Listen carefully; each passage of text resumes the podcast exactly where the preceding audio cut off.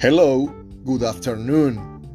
My name is Eduardo Torres, and I will be recording this podcast with sentences in perfect tense.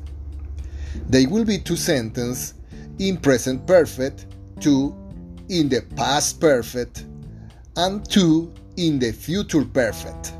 Thanks. Present perfect. First, I haven't seen her. Second, has he called?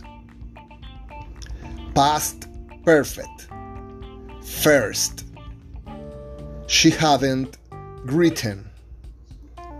Second, he hadn't done it. Future perfect. First, I will have sold it. Second, he won't have eaten. That's all. Thank you.